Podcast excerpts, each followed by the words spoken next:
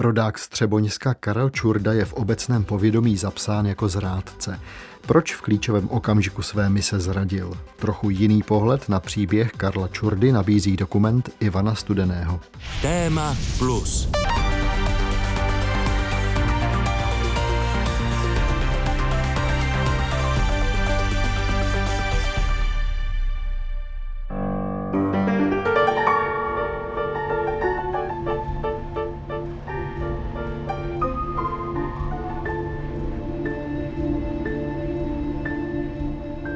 Připomínky tragických osudů bývají bolestivé. Přesto dokáží inspirovat, pokud svědčí o hrdinství, vůli, odvaze.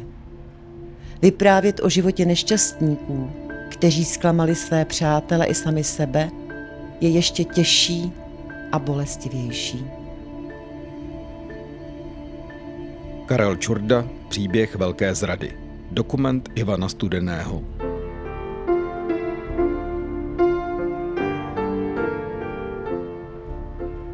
Sedíme v automobilu s znalcem místní historie Vladimírem Kosem, spisovatelem také, který se uvolil k tomu, že nás provede eh, po těch důležitých místech tady v okolí, která s příběhem Karla Čurdy se pojí.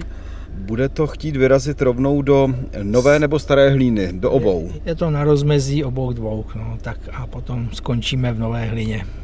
Jedem. Ten jeho rodný dům leží vlastně na hranicích katastru těch dvou obcí.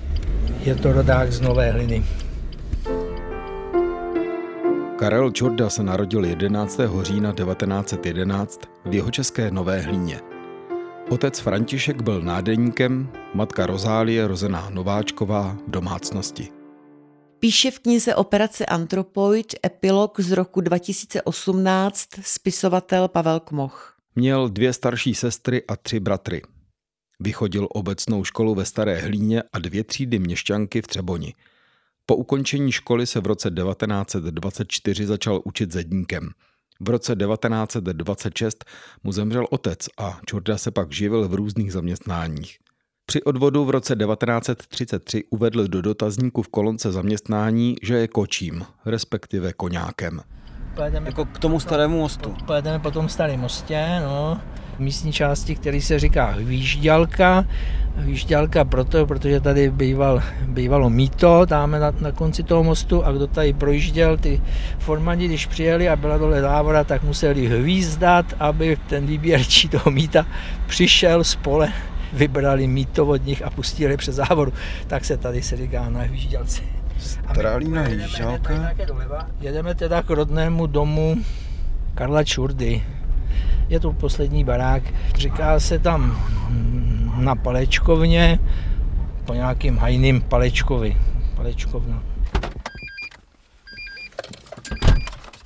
Tak to je ale krásný stavení. On tady byl nějaký sedlák. Já... To nebyl přímo jejich, to nebyl ne, jejich statek. Aha, oni tady, oni tady pracovali. Oni tady pracovali, oni potom udělali štěstí ta rodina v tom, že jedna, snad ta nejstarší jejich dcera se dobře, výhodně provdala do té nové hliny na jiný statek a celá ta rodina zbyla, tak se tam odstěhovali do té nové hliny, kde už byli skoro jako doma, protože jejich nejstarší dcera tam byla jako domácí, no, manželka toho hospodáře. No. Nicméně to rané dětství asi Karel Čoda prožíval tady. To je takový kraj houbarské a borůvky a to, to určitě tady chodili děti na borůvky a na houby a na dříví do lesa. To okolí tu rodinu dokázalo uživit. Ten statek je živil vším. Mlékem, vajíčky, na polích si vypěstovali obilí, to si ve mlíně semleli a pekl se chleba. To byla samostatná hospodářská jednotka, která ty obyvatele, kteří tam byli, uživila. Se líbí, jak je ten statek oddělený od zbytku té vsi těmi ohromnými, dnes ohromnými duby. No, tady asi nebyly ještě tak, ale...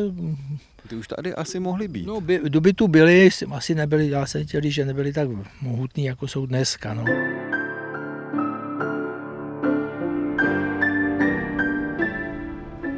Etapa života Karla Čurdy předtím, než odešel v červnu 1939 do exilu jako jeden z prvních vojáků československého zahraničního odboje, není v literatuře tak důkladně zmapovaná. Vyprávění historiků se totiž mnohem častěji zaměřují na zevrubné studium života hrdinů. Spisovatel Vladimír Kos ale během procházky starou hlínou připomíná důležitý příběh spojující Čurdovo dětství a kritický moment zrady. Je to tadyhle ten dům, tamhle vedle toho obchodu. My jsme teď ve Staré hlíně jenom pár desítek metrů od školy, kam chodil Karel Čurda jako žák, jak se to jmenovalo, obecná, obecná škola, obecné školy. A je zajímavé, že nedaleko odsud je statek, teď číslo popisné 11. Tady bydlela rodina Holických z nedaleké obce Střípce, rodák Antonín Zeman si vzal za manželku jejich dceru Aničku v roce 1921 a asi rok eh, tady bydlel, než dostali potom novomanželé byt v Třeboni. Antonín Zeman byl eh, ruský legionář, který se z ruských legií vrátil v hodnosti, hodnosti myslím, že majora a a rozhodl se, že bude ve vojenské kariéře pokračovat. Zůstal v prvorepublikové armádě a rok tady bydlel. Tehdy Čurdovi bylo 12 let a chodil tady do té školy a zřejmě si nemohl nevšimnout majora Československé armády, který ho tady někde musel potkávat po hlině a pak se stalo to, že se spolu sešli už ve Francii a Čurda sloužil i u jednotky pod Zemanem v Anglii a Zeman používal v Anglii krycí jméno, místo Zeman používal krycí jméno Barovský ve snaze ochránit svoji manželku a svoji dceru, který zůstali v protektorátu. Šurda ho poznal, i mu to řekl, což Zemana tehdy překvapilo, že ho tam někdo poznal, nějaký rodák ze hliny. A kde se potkali? Potkali se prvně, co vím, podle co jsem četl zápisky Antonína Zemana, tak už na lodi, kdy po porážce Francie se evakuují lodí z Francie do Anglie. Já si to představuji, že to mohlo být vřelé setkání, nebo vnímali to tak tehdy? Zeman to tam popisuje tak, že k němu přišel snad četář Čurda a bez nějakého hlášení, bez nějakého se, že by se stavil pozor, že by se dovoloval promluvit s vyšším důstojníkem, se tam k němu hlásí pane Zeman, pane Zeman a on už v té době používá, chce, aby mu všichni říkali Barovský, jo, takže... Čurda tam, propíchnul to krytí. to tam odkryl, no, ale on mu teda neřizuje hned, zapomeňte na Zemana, musíte mi říkat Barovský a jako všichni ostatní, no ale pak byl trochu rád, Zeman, když se Čurda přihlásil do, do toho kurzu pro ty parašutisty, že se ho zbaví, tak mu napsal dokonce i velice dobrý hodnocení, jako jak je dobrý. Pak se ještě objevil Čurda před Zemanem jednou, když už věděl, že poletí do protektorátu, tak se přišel s ním rozloučit a zeptal se ho prý dokonce, pane Zeman, letím domů, nechcete někoho pozdravovat? A to už teda Zeman vyletěl a seřval ho a aby mu už dal pokoj a aby opravdu zapomněl na jméno Zeman a že nikoho pozdravovat samozřejmě nebude a tak. Když pak se Čurda přihlásil gestapu a vyzradil všechno, co věděl, tak vyzradil i to, že Zeman je v Anglii a používá jméno Barovský a odesla to teda Anna, manželka pana Zemana, která potom byla do konce války dva roky, asi sedm měsíců, byla internována v internačním táboře ve Svatobořicích. Takže přímo rodačka ze Staré hlíny z domku, kde stojíme, číslo popisné 11, je jedna z těch blízkých obětí, které doplatily na tu povídavost Karla Čurdy. On řekl, myslím si, všechno, co věděl, to tomu gestapu řekl. Jenom, aby prostě si tu odměnu, ty miliony, co dostal, aby si jako zasloužil. No. Myslíte, že to mohl být ten motiv? No tak peníze jsou vždycky dobrý motiv. Z něj stal velký pán, byl bohatý, měl peněz, žil na vysoké úrovni.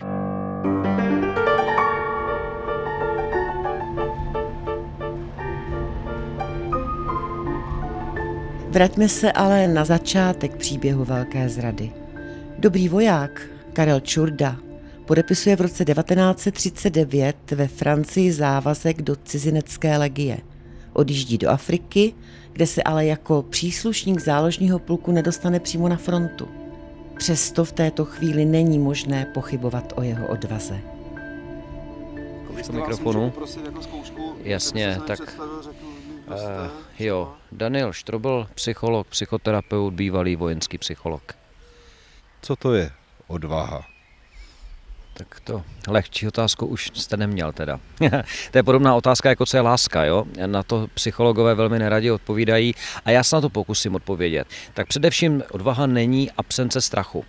Odvaha je schopnost jedince strach překonat a k tomu, aby člověk překonal strach, musí mít nějaký dobrý důvod a těmi důvody zpravidla bývá nějaká vnitřní morálka, která může a nemusí být slučitelná s morálkou, řekněme, té většinové populace, to už je subjektivní záležitost, ale prostě jeho vlastní morální kompas, který mu ukazuje, co je správné, co správné není a ta odvaha mu potom slouží v podstatě k tomu, aby své chování směřoval k naplňování té své morálky i za situace, kdy je nutné překonat strach, protože čelí nějakému ohrožení.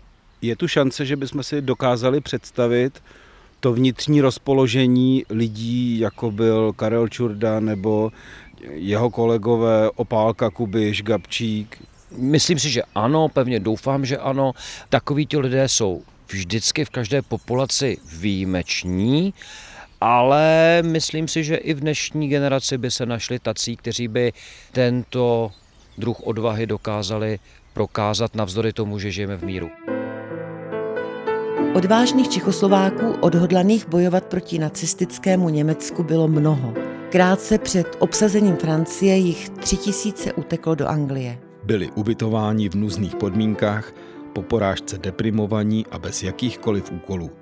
Chtěli bojovat proti Německu, jen nevěděli jak. Popisuje jejich situaci německý historik a spisovatel Helmut G. Házis v knize Smrt v Praze. V červnu 1940 vznikla anglická operační skupina tajné služby Special Operations Executive.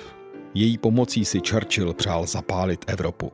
Právě pro službu v této skupině začala mezi československými vojáky v Anglii vyhledávat česká tajná služba, vedená Františkem Moravcem, muže pro zvláštní nasazení. Museli mít tyto nezbytné osobnostní kvality. Být vlastenečtí, stateční, inteligentní, výkonní, mlčenliví, nesměli pít a být sukničkáři. Ze 160 vycvičených mužů bylo v první vlně nasazení na území protektorátu vybráno 36. Mezi nimi také Karel Čurda.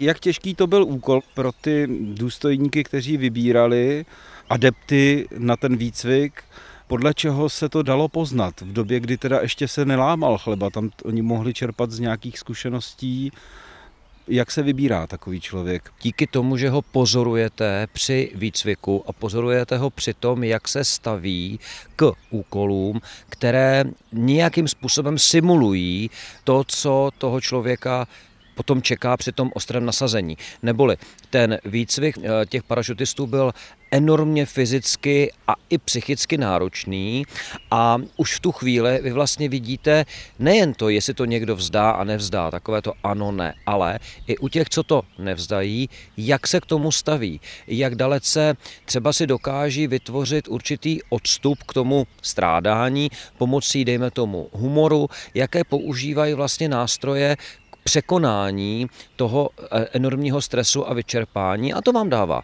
určité vodítko, eh, podle kterého můžete odhadovat, jak ten člověk bude fungovat v té reálné situaci.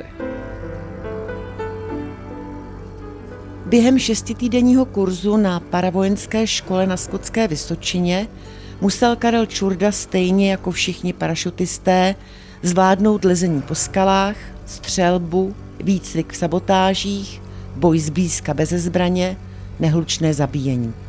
Další týden patřil se skokům padákem, pak přišlo na řadu umění vědeckých ničivých technik a případný kurz pro radiotelegrafisty. Pavel Kmoch si v knize Operace Antropoid epilog všímá toho, že nadřízení hodnotili výsledky Karla Čurdy pozitivně. Živý, starostlivý, samostatný, energický, schopen jako velitel družstva, jako zástupce velitele čety a řidič. Má vliv na mužstvo. Energický, velmi dobrých znalostí a schopností, velmi dobře způsobilý k vedení menší jednotky. Samostatný a spolehlivý pracovník. Velmi dobrý poddůstojník. Veselý, kamarádský, dobrosrdečný, skromný, méně chápavý, méně inteligentní. Smělý, odvážný, se smyslem pro kolektivní práci, ukázněný, spolehlivý, velmi zdatný, schopný těžkých námach. U Karla Čudeši lze dodat, že on se choval jako dobrý voják i předtím. Tuším, že při eh, tom francouzském tažení nic vlastně neukazovalo na to, že by se mohl dát jakoby zlomit. A eh, tady je nutno dodat ještě jednu věc ten náš současný svět, eh, jak si plný počítačů, nás často vhání do té představy, že věci jsou buď to ano nebo ne. Ale v případě běžného života to takto prostě nebývá. Neboli k tomu hrdinskému činu, dejme tomu na jedné straně, takové to až eh, jako epické završení v té kryptě, hrdinů, anebo naopak eh, v situaci, kdy Karl Šťuda vchází na gestapo, k tomu předchází celá řada prostě kroků a je to malinko jako když krájíte salám. On každý z těch kroků se může tomu člověku v dané chvíli jevit jako nutný důsledek toho, co předcházelo a on v tom nevidí něco, co mu láme život a co rozděluje ten život napřed a potom. To je až pohled náš, jak si z dávné budoucnosti, kdy nám to takto připadá. Je to vždycky nějaká cesta a ty cesty těch, řekněme, hrdinů na jedné straně a toho Karla Čurdy se v jistém okamžiku nerozdělili, ale začali dělit. Kdybychom měli tehdy, řekněme, diagnostické techniky, které máme dneska, my my psychologové, plus, řekněme, pozorování zase těch lidí při výcviku, nejenom vojáky, ale třeba i psychologi, docela si umím představit, že bychom řadu lidí odfiltrovali. Otázka ale zní, jestli bychom neodfiltrovali třeba taky Gabčíka s Kubišem, protože i oni v podstatě fungovali z dnešního pohledu trošku nezodpovědně, trošku jaksi frajersky. Já nechci být apologeta ani Karla Čurdy, ani těch, co ho vybírali. Jenom chci říct, že mnohdy budoucí hrdinové jsou lidé, do kterých byste to v jistém slova smyslu vlastně neřekl. Ten soubor vlastností, které my hledáme v případě takových lidí, jako jsou vojáci operující v hlubokém týlu nepřítele, jsou sice známé. Ano, možná by ten Karel Čurda neprošel, možná neměl projít, ale zároveň bych byl velmi opatrný v tom kohokoliv soudit. Oni to mohli ze svého pohledu prostě vidět jinak, než jak to vidíme my dneska.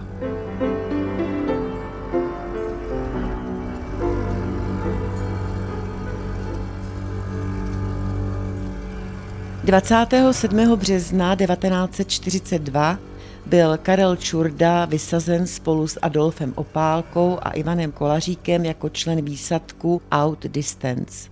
Sám tuto situaci popsal při pozdějším výslechu. Přistáli jsme u obce Ořechova na Moravě.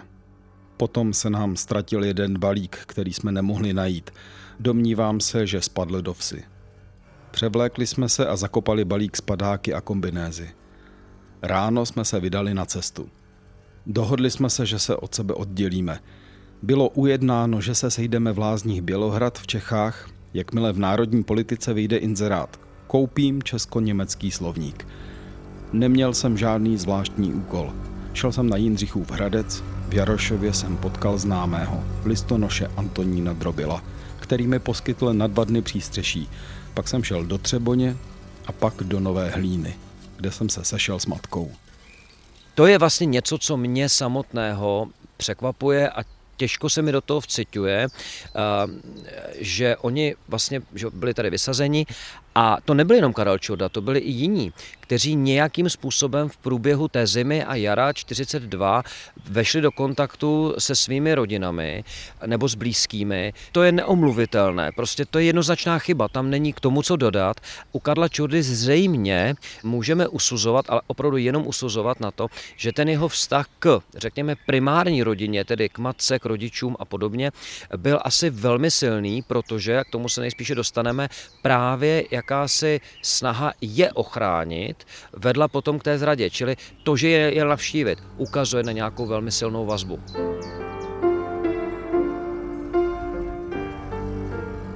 Další cesta Karla Čurdy vedla ke švagrovi do Kolína. Později se sešel v Lázních Bělohrad s nadřízeným opálkou. S ním také na konci dubna založil požár stodoly ve statku u Škodových závodů v Plzni. Oheň měl navádět anglické bombardéry při nakonec neúspěšném náletu. My si nemůžeme představovat Karla Čurdu jako někoho, kdo letí do toho Československa a je už předem polomrtvý hrůzou, eh, vyskakuje z letadla a jenom hledá způsob, jak se z té patálie dostat. Takhle to určitě nebylo. Ten člověk nepochybně v sám se sebou vedl velký vnitřní boj, asi jako každý z těch parašutistů, kdy se v něm logicky musela svářet celá řada motivů. Na jedné straně plnit ten úkol, dosáhnout toho, k čemu byl vycvičen, zároveň ale ten kontakt s tou realitou, protože ti parašutisté byli vycvičeni na něco a při kontaktu s tou realitou tady v protektorátu zjistili, že věci jsou opravdu o dost jinak, než jak je v Británii připravovali a pak teda musel improvizovat, musel se nějak adaptovat. Do toho vlastně pozoroval ten obrovský represivní aparát, který nejde jenom případně po něm, možná, že on sám byl i ochoten padnout, ale najednou viděl, že ten represivní aparát zasáhne široké okolí rodiny a v tu chvíli vlastně ty ty jednoduché motivy, které se v Anglii mohly zdát jednoznačné, tady jsem já ten dobrý a tady jsou ti špatní, se začal tříštit na celou řadu věcí, myšlenek, pochybností, které ho nakonec dovedly až tam, kam ho dovedly.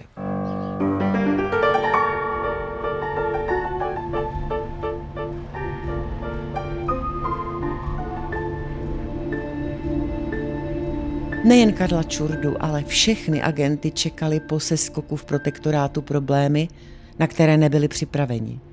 V knize Smrt v Praze to komentuje Helmut G. Házis.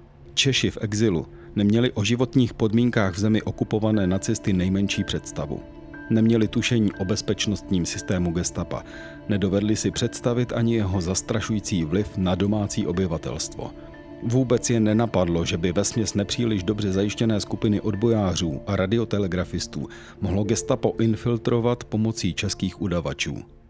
Většina těch adres, které oni měli, eh, tak byla takzvaně mrtvá. To znamená, že ti lidé byli předem začení, nebo ti lidé byli tak vyděšení, že vlastně nespolupracovali, čili oni museli tu podpůrnou síť, kterou potom našli zejména v oblasti českých sokolů, si budovat vlastně jako na koleně úplně znova, neboli to, čím je vybavili v té Anglii, jim bylo k ničemu. Druhá věc je, že toto ten voják do jisté míry by mohl očekávat nebo nemusel by ho to překvapit. Každá vojenská operace a její plány končí s prvním výstřelem, to ví každý voják, ale tak to je jedna z věcí. Ale pak tam byly jako maličkosti, jakože e, vlastně nikomu tak úplně nedošlo, že když přiletí a budou výrazně opálení, že budou působit e, v pražských ulicích plných bledých lidí někdy v tom prosinci, lednu 41-42 jako pěst na oko a z těchto drobných rozdílů a, a překvapení, kterými museli čelit, se potom skládal zase ten další vývoj.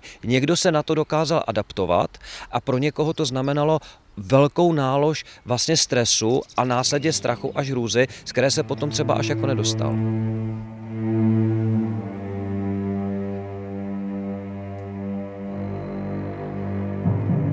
ta deziluze, rozčarování těch eh, parašutistů z toho, že ta Británie, Československá spravodajská služba je vyslala do země, která se jim některým mohla jevit opravdu úplně jiná než ta země, z které odcházeli. Nezapomeňme, že většina z nich odcházela někdy na jaře 39, možná v roce 40, totiž ze země, která byla tvrdě protiněmecká, rozhodnutá vést nějaký alespoň tichý odpor, ale v době, kdy oni do ní skákali, to byla země neříkám zlomená, ale přinejmenším navenek velmi spolupracující. Vždy to byl tak jeden z důvodů, proč vůbec se k tomu atentátu československá strana uchýlila, aby vylepšila renomé Česka v zahraničí a ti parašutisti najednou viděli lidi, kteří se bojí, kteří spolupracují, kteří možná někdy, tak jako ty plzeňští dělníci, chodí do té továrny, mají ty lístky, mají ty peníze, mají ty potraviny, vlastně nestrádají a nemají zájem o tu republiku, o tu svobodu. Ono to bylo zdání, bylo to i celkem pochopitelné a mohlo to skutečně vést podlomení té vůle a ochoty bojovat a řekněme raději jít tou cestou nejmenšího odporu a přizpůsobit se podobně jako ti někteří obyvatele protektorátu, které oni viděli.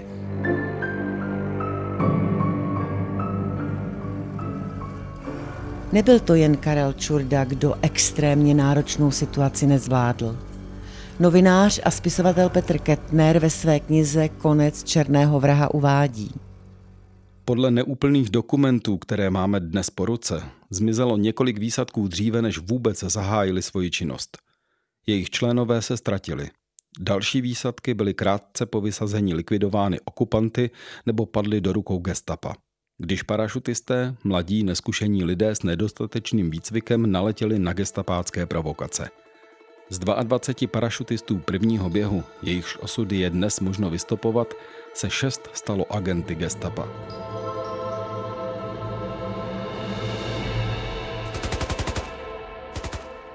Přes mnoho překážek i pochybností lidí z domácího odboje se Janu Kubišovi, Josefu Gabčíkovi a jejich spolupracovníkům podařilo dokončit to, kvůli čemu byli v protektorátu vysazeni.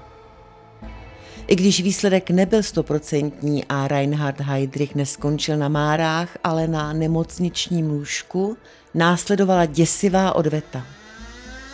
Okamžitý Hitlerův rozkaz zatknout 10 tisíc Čechů a stovku rovnou popravit sice mění KH Frank návštěvu v Berlíně na vlastní 12-bodový plán, jenže součástí Frankova plánu jsou také okamžité popravy podezřelých – i mimořádné odměny pro ty, kdo by dopadení atentátníků přispěli.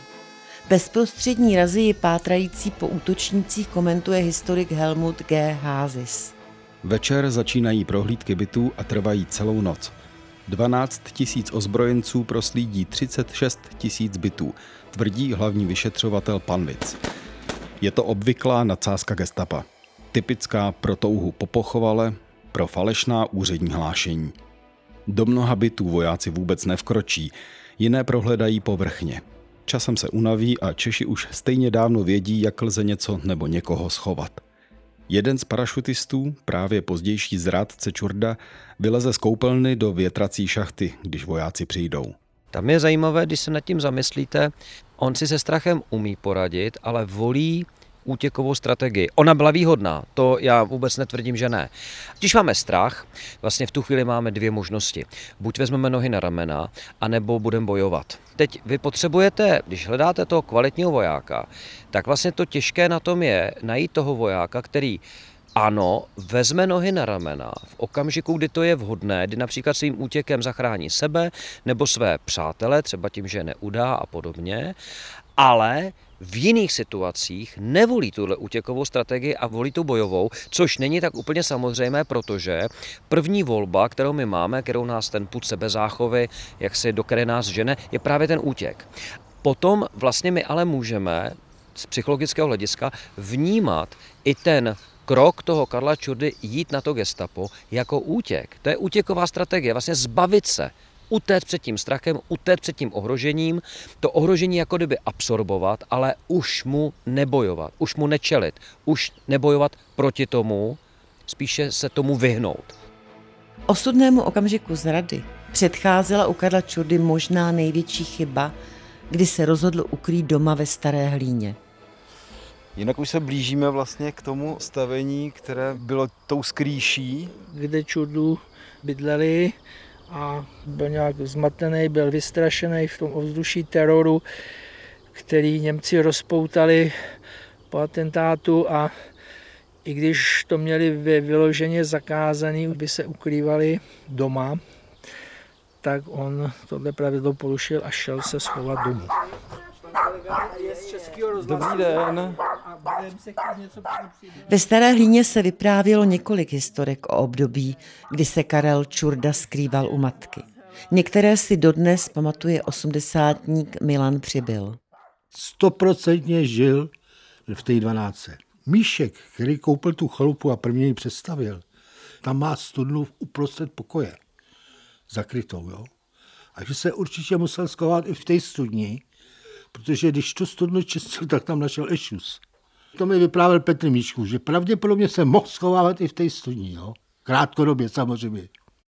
Taky dokonce to mi taky táta vyprávěl, že, že byl zrovna tam v té dvanáctce, přišli četníci, jenže to byli čeští četníci, jenom zaklepali, ptali se na syna, nedělali žádnou prohlídku. Snad údajně ten čudla tam byl, že vyskočil z okna a zůstal ležet. Neutíkal. Asi měl asi věděl, že kdyby utíkal, že by ho spíš zahlídli, nebo já nevím. To jsou takové jenom víceméně drby, no. Posloucháte pořad Téma Plus. Příběhy o tom, jak minulost ovlivňuje současnost.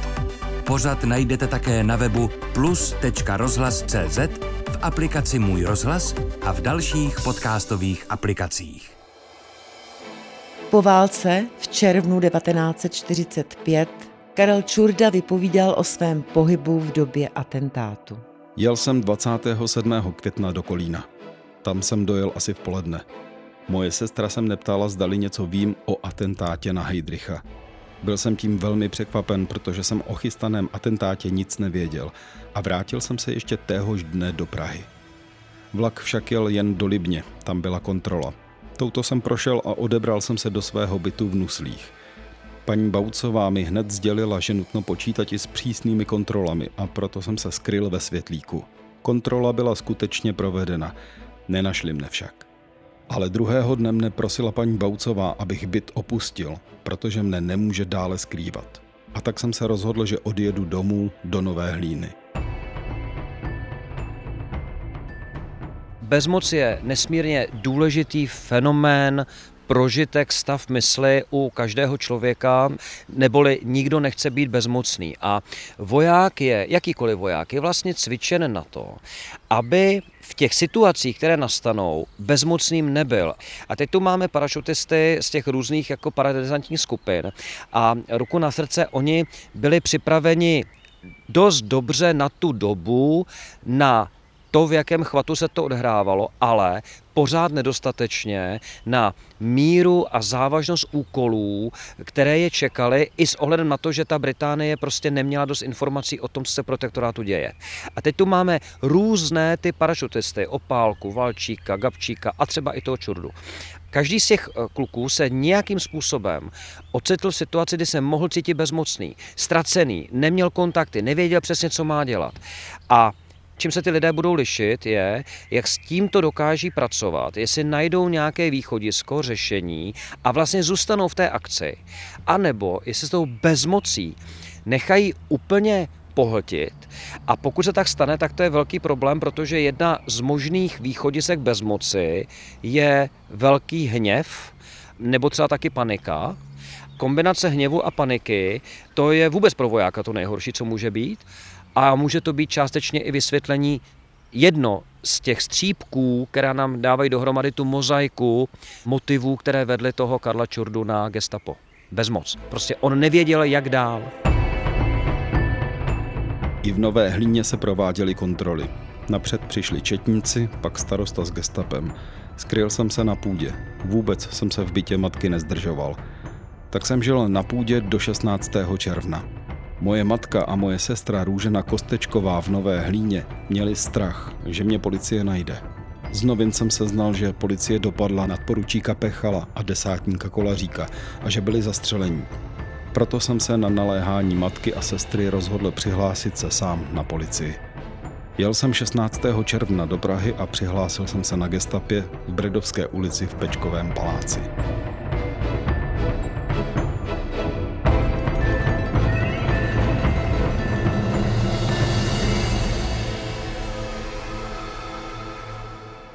Myslím si, že jeho zlomilo to, když viděl tu brutalitu vlastně toho nacistického režimu, která se nezastaví pouze před eh, jaksi zastřelením vojáka v boji, ale jde i na to, že zlikviduje rodinu, co rodinu vlastně vyhladí ze země eh, celou vesnici, tak na toho asi nikdo nepřipravil. Ono otázka z něj si vůbec na to lze někoho připravit.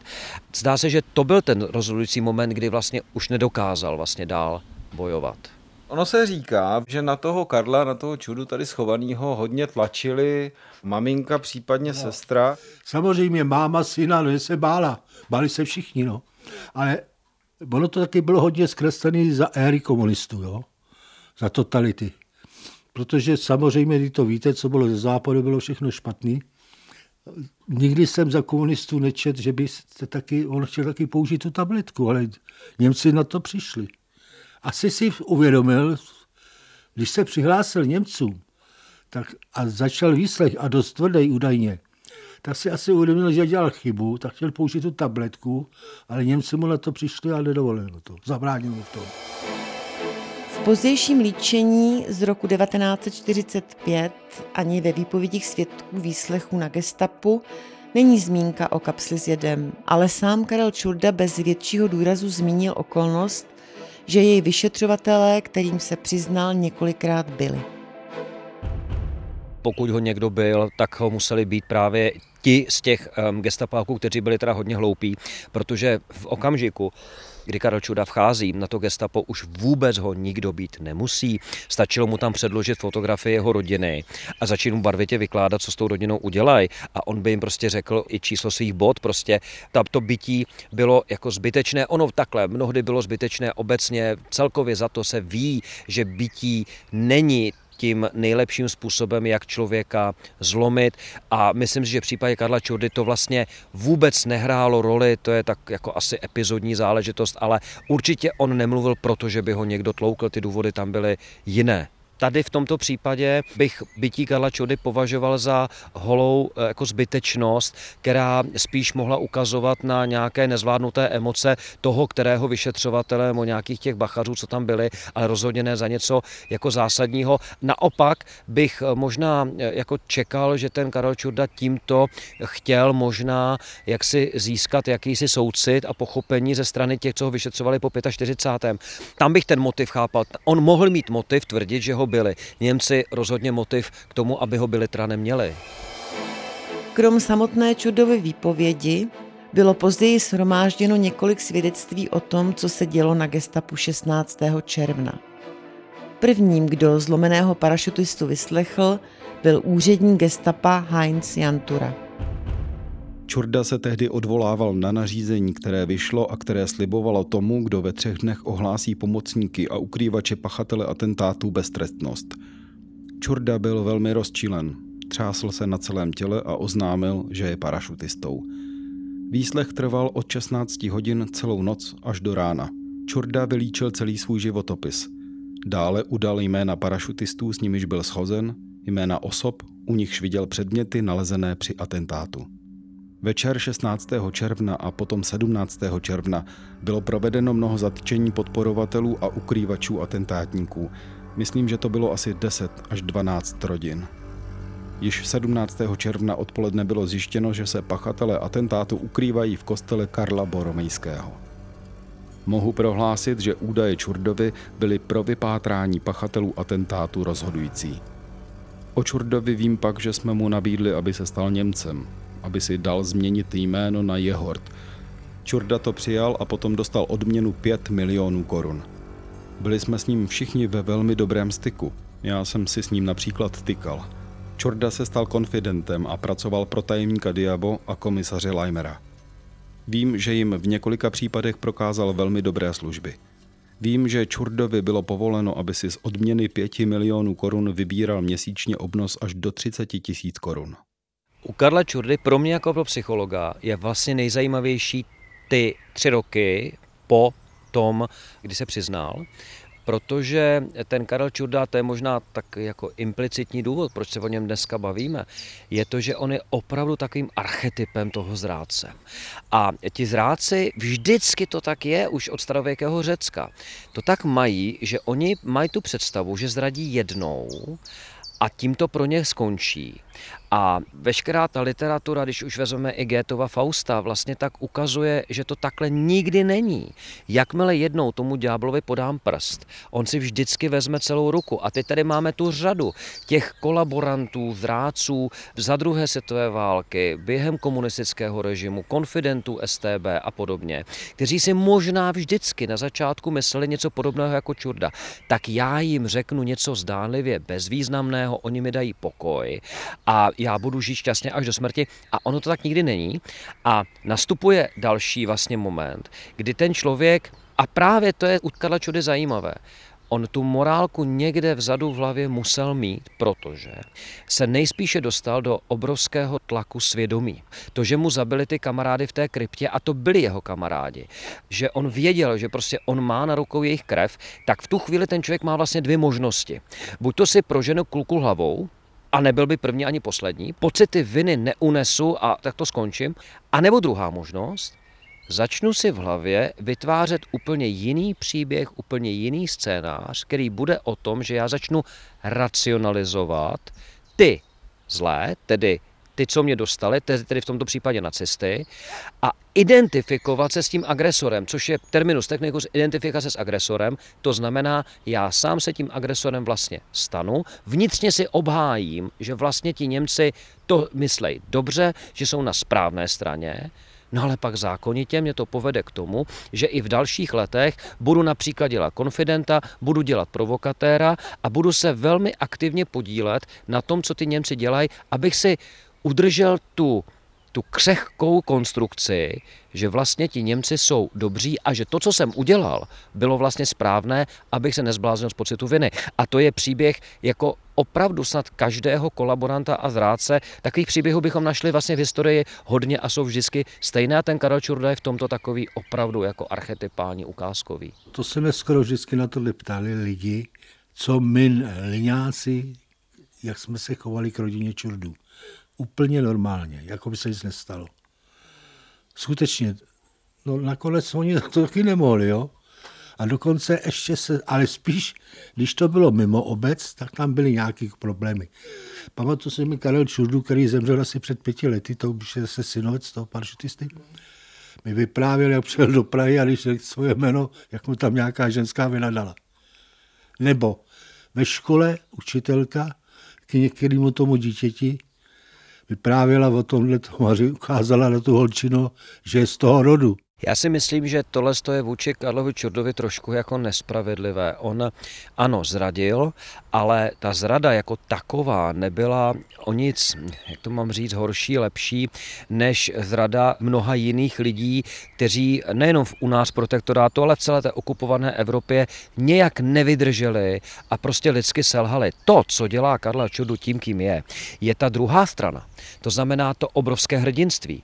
To znamená ta glorifikace a tvrdím oprávněná těch parašutistů a zase ten mnohokrát i filmově umělecky stvárněný apokalyptický obrázek těch posledních vlastně hrdinů bojujících na kůru té hrobky a samozřejmě lidice. Samozřejmě lidice, za které Karel Čuda vůbec nemohl, ale je tam nějaká oběť těch lidí, oběť žen, dětí, pochopitelně mužů a vlastně toto všechno tou zradou ten Karel Čurda jak bych to řekl, on je potom vlastně tím hromosvodem, na který můžeme svést ten hněv za to, co se stalo a hlavně teda On nemá na rukou krev těch lidí, on má na rukou tu hambu, tu obrovskou hambu, že toto všecko se stalo, tato oběť se stala.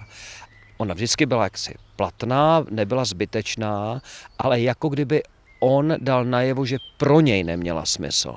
A tím se jaksi dvojnásob, trojnásob jasně historicky znemožnil. Čili ten Karel Čurda je zajímavý nejen jako tím, co udělal, ale právě tím, koho zradil.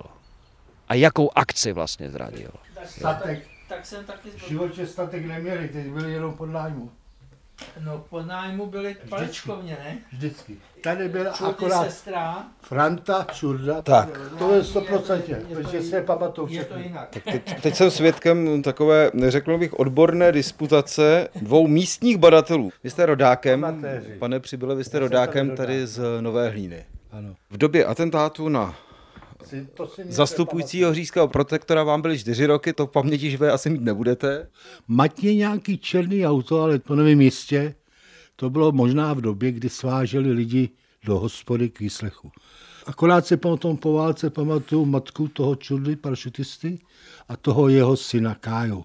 Karel Čurda měl syna, který se narodil už v době, kdy Karel Čurda užíval nové jméno, kdy měl novou manželku, už vlastně byl konfidentem plně spolupracujícím s gestapem, kterého gestapo platilo a z té doby má syna, který také žil nějakou dobu tady. Vedle ty hospody, pak ten malovaná chalupa, potom žili třináctka, za tou májkou ten barák, a nakonec ve Staré hlině až v roce 56 zemřela matka Čurdy, paršutisty. Takže tady po té válce byl e, s babičkou? S babičkou. A já jsem se s tím klukem hrál, my jsme bydleli, já bydlel tamhle v 36, to je naproti těm vláčkům. Já jsem se s ním hrál a pro mě to byl příjemný klučina, malý. Normálně český, určitě český. Takže vy jste ještě s tou rodinou syna Karla Čurdy jste se ještě potom potkal, protože on ne, asi prožil ne, potom ne. život v Rakousku, v Německu? Žil v Rakousku, tak jsem mu napsal dopis. Proč vy jste ho uh, zkoušel kontaktovat čistě ze zájmu o historii? To ani ne, já jsem měl hezkou vzpomínku, už jsem viděl, tu, tu jeho historii jsem už znal jako dospělý, ale celý život jsem neměl adresu na něj, jo. A taky často, víte, měl jsem děti, rodinu, tak člověk to tak trochu hážel za hlavu. Když jsem to konečně se k tomu dopracoval už v důchodovém věku, tak on to odmít. Že nechtěl už mít s Čurdovýma nic společného, ale má bratrance nějakého pana Ereta a toho jsem poznal, ten už byl u mě a je znova pozvaný. Pravděpodobně, teď mi dluží odpověď, by měl letos přijet. Jak jsem slyšel, kdybyste šel ve Staré hlíně do hospody ještě před pár lety a začal tam mluvit zle o Karlu Čurdovi, tak by s vámi možná i vypochodovali. To naprosto chápu ty lidi, ale přesto, pokud bych se nebál fyzické insultace, tak bych možná jim oponoval tím, že dobře, naprášil teda ty své kamarády, strašná věc, Zároveň si vyžádal, že teda ale jeho rodina a vesnice budou v pořádku a Němci by řekli OK. A Karel Čuda se někde zastřelil, tak by potom ten jeho obrázek přece jen měl jakousi polehčující okolnost. V okamžiku, kdy Karel Čuda schrábil tu odměnu, žil si relativně dobře a hlavně dál vlastně s tou mašinerií velmi aktivně spolupracoval a na ruce si nechal dát jako krev ještě dalších lidí, tak potom už je opravdu jako těžko obhajitelný navzdory tomu, že e, těm lidem, kteří už dneska asi většinou nežijí, ty jejich pocity jakéhosi prapodivného věku, znovu jim říkám, rozumím, rozumím tomu jako psycholog, ale rozhodně nezdílím.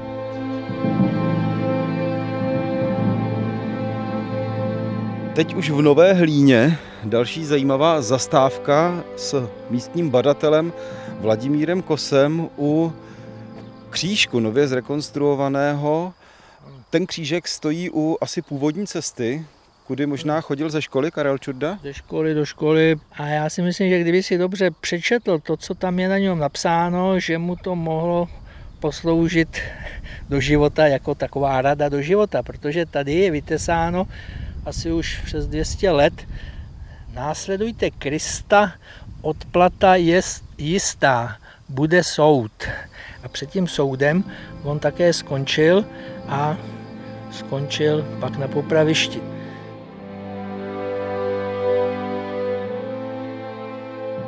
Konec života Karla Čurdy rekonstruuje v knize Operace Antropoid epilog Pavel Kmoch. Čurda se po válce nesnažil nikam zmizet. V Manětíně byl poprvé zatčen hned 5. května 1945, kdy se sám přihlásil na četnické stanici a po krátkých peripetích, propuštění a opětovném zatčení se ocitl v soudní vazbě. Ke svému vyšetřování i následnému procesu se stavěl rezignovaně. 29. dubna 1947 byl mimořádným lidovým soudem v Praze odsouzen k smrti a popraven oběšením v pankrátské věznici. Žádost o milost podat odmítl. Jeho žena se synem byli odsunuti do Rakouska.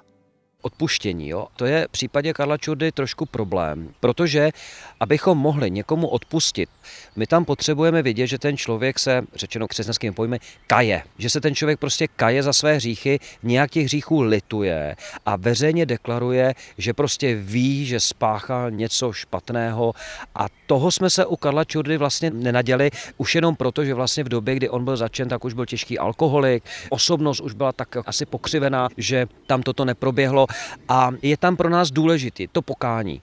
Pokud u Karla nebylo, Karla Čudy nebylo, tak vlastně těžko čekat odpuštění.